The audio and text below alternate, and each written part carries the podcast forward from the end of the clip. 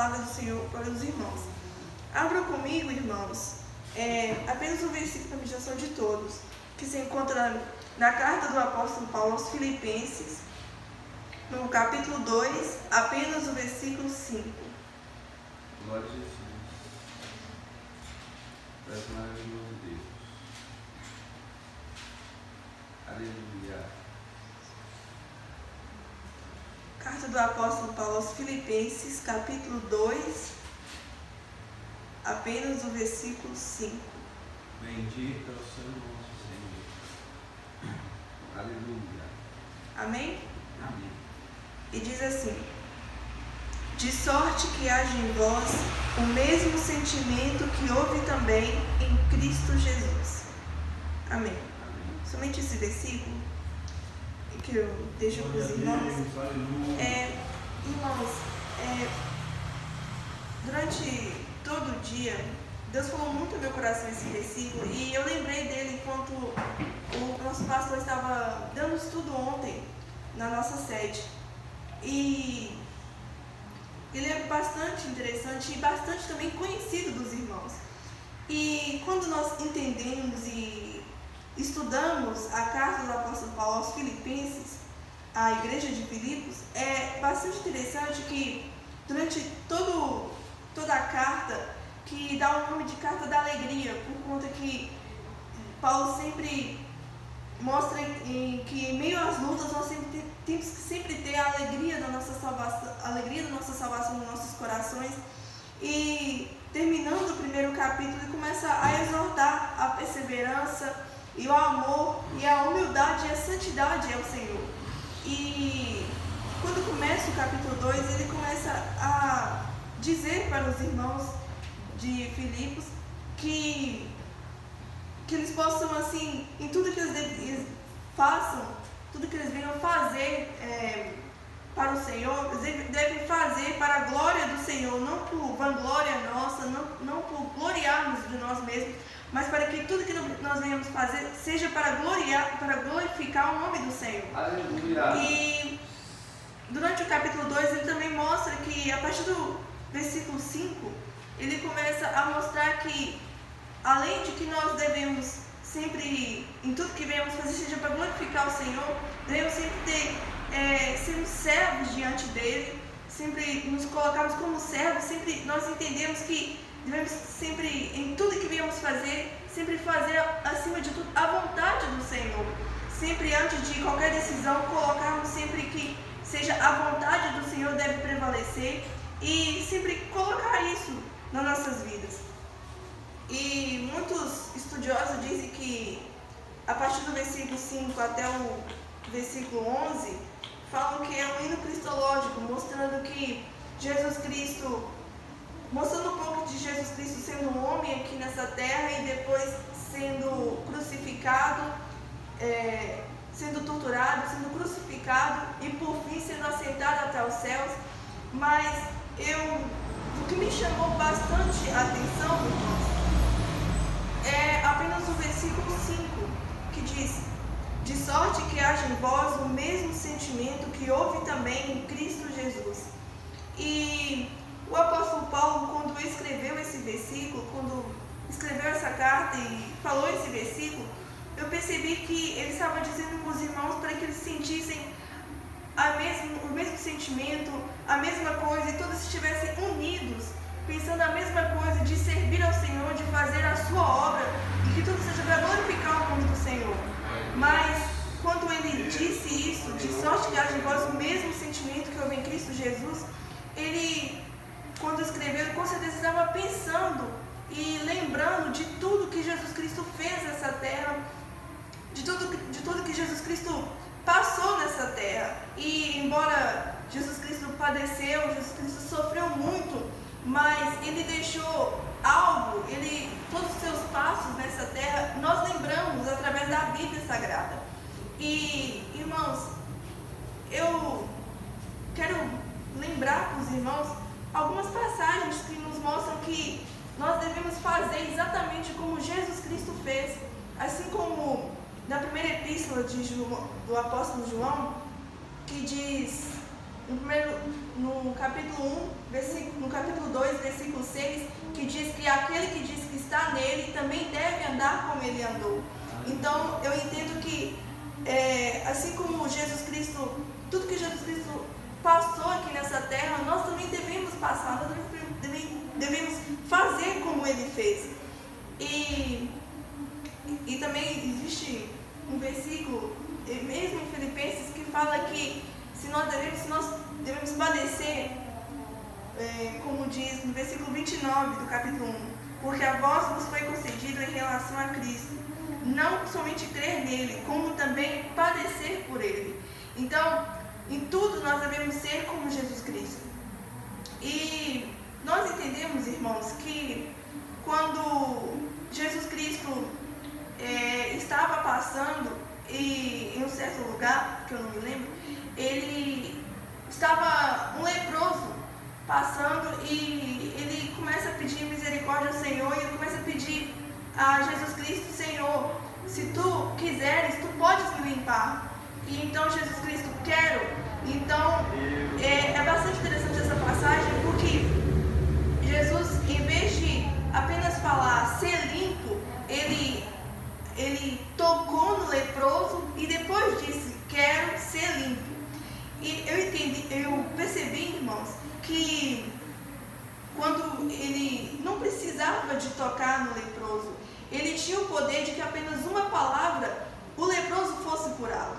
Mas eu percebi que quando Jesus tocou, ele mostrou compaixão, mostrou amor por aquela alma, mostrou amor por aquele homem.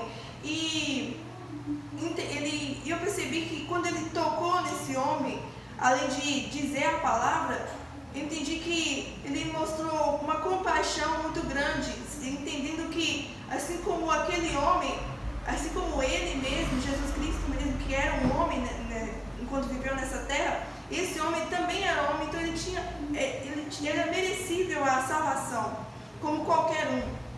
E às vezes, irmãos, nós é, vemos muitas pessoas que precisam de Jesus, muitas pessoas que elas um pouco se assemelham como esse homem leproso, não fisicamente, de, de doença, mas doença espiritual, que precisam de Jesus Cristo. Às vezes nós passamos por pessoas que entendemos que aquela pessoa precisa do Senhor, que precisa ser salva, que somente a sua vida será transformada somente através de Jesus Cristo. Então, irmãos, eu percebi que nós devemos ser como Jesus Cristo, ter a mesma compaixão, o mesmo amor por essas almas que precisam do Senhor. E não apenas nós entendermos que aquela pessoa precisa de Jesus, mas irmos até elas e pregar a palavra do Senhor, falar que, que assim como Jesus Cristo transformou a nossa vida, também pode transformar a vida delas.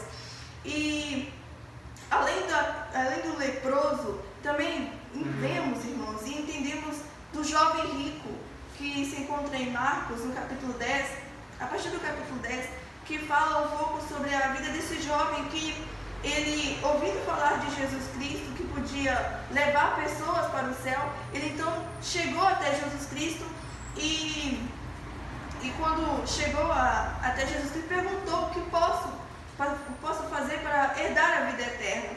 Então Jesus Cristo foi e falou para ele se que seguir os mandamentos, honra teu pai e tua mãe. E ele então falou todos os, os mandamentos.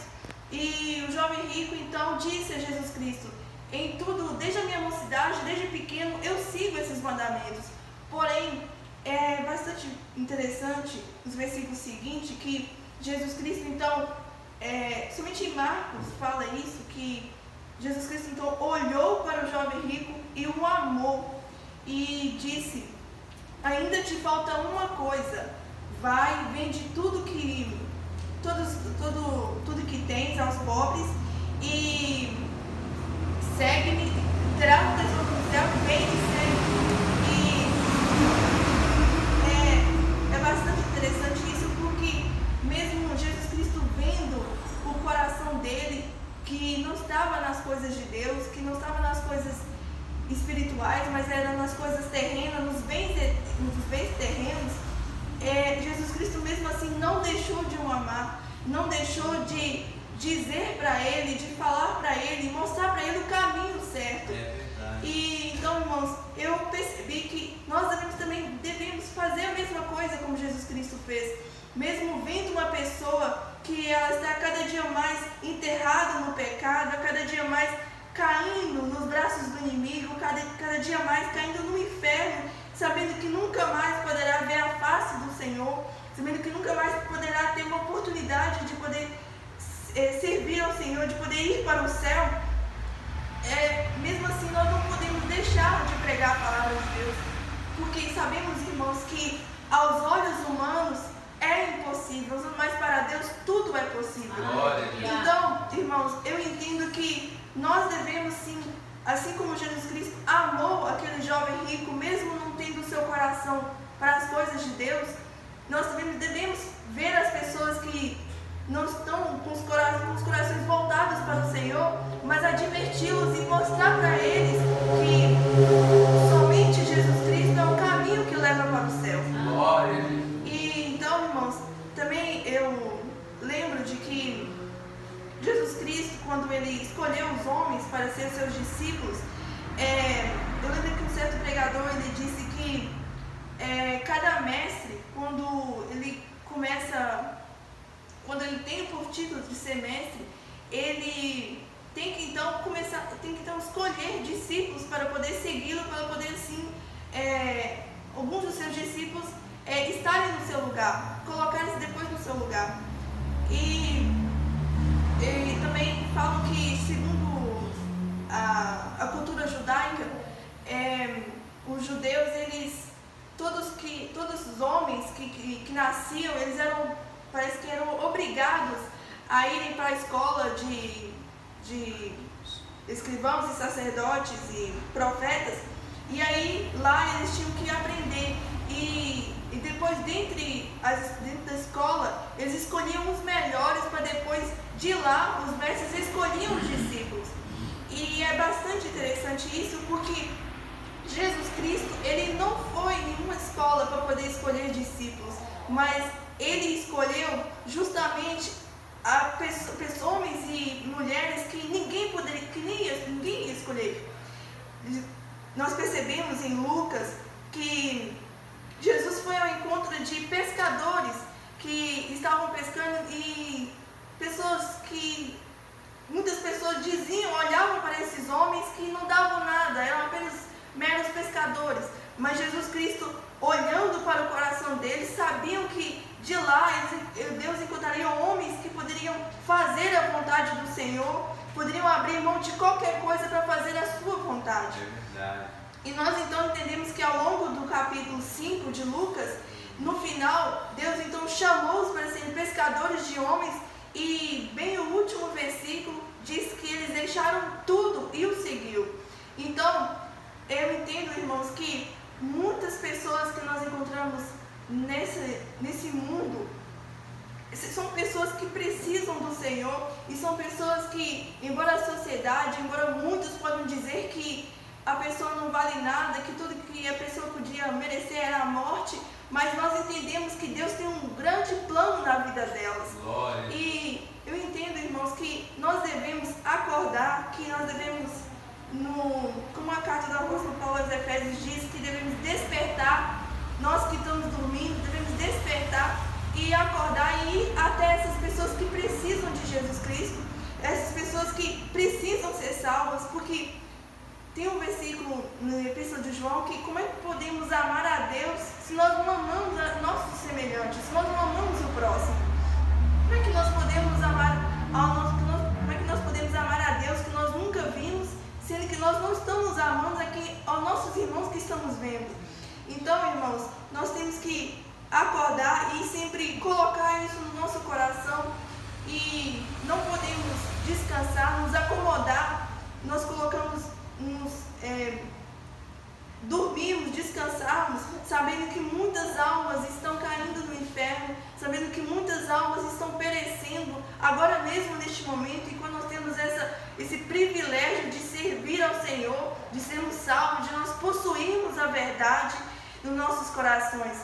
E eu entendo, irmãos, que essa palavra falou muito ao meu coração, porque nós, como nós podemos nós ficarmos acomodados, tendo o Espírito Santo nos nossos corações, enquanto pessoas estão a cada dia mais se aprofundando no pecado, a cada dia mais perecendo e com certeza muitas delas nunca poderão ter a oportunidade que nós temos.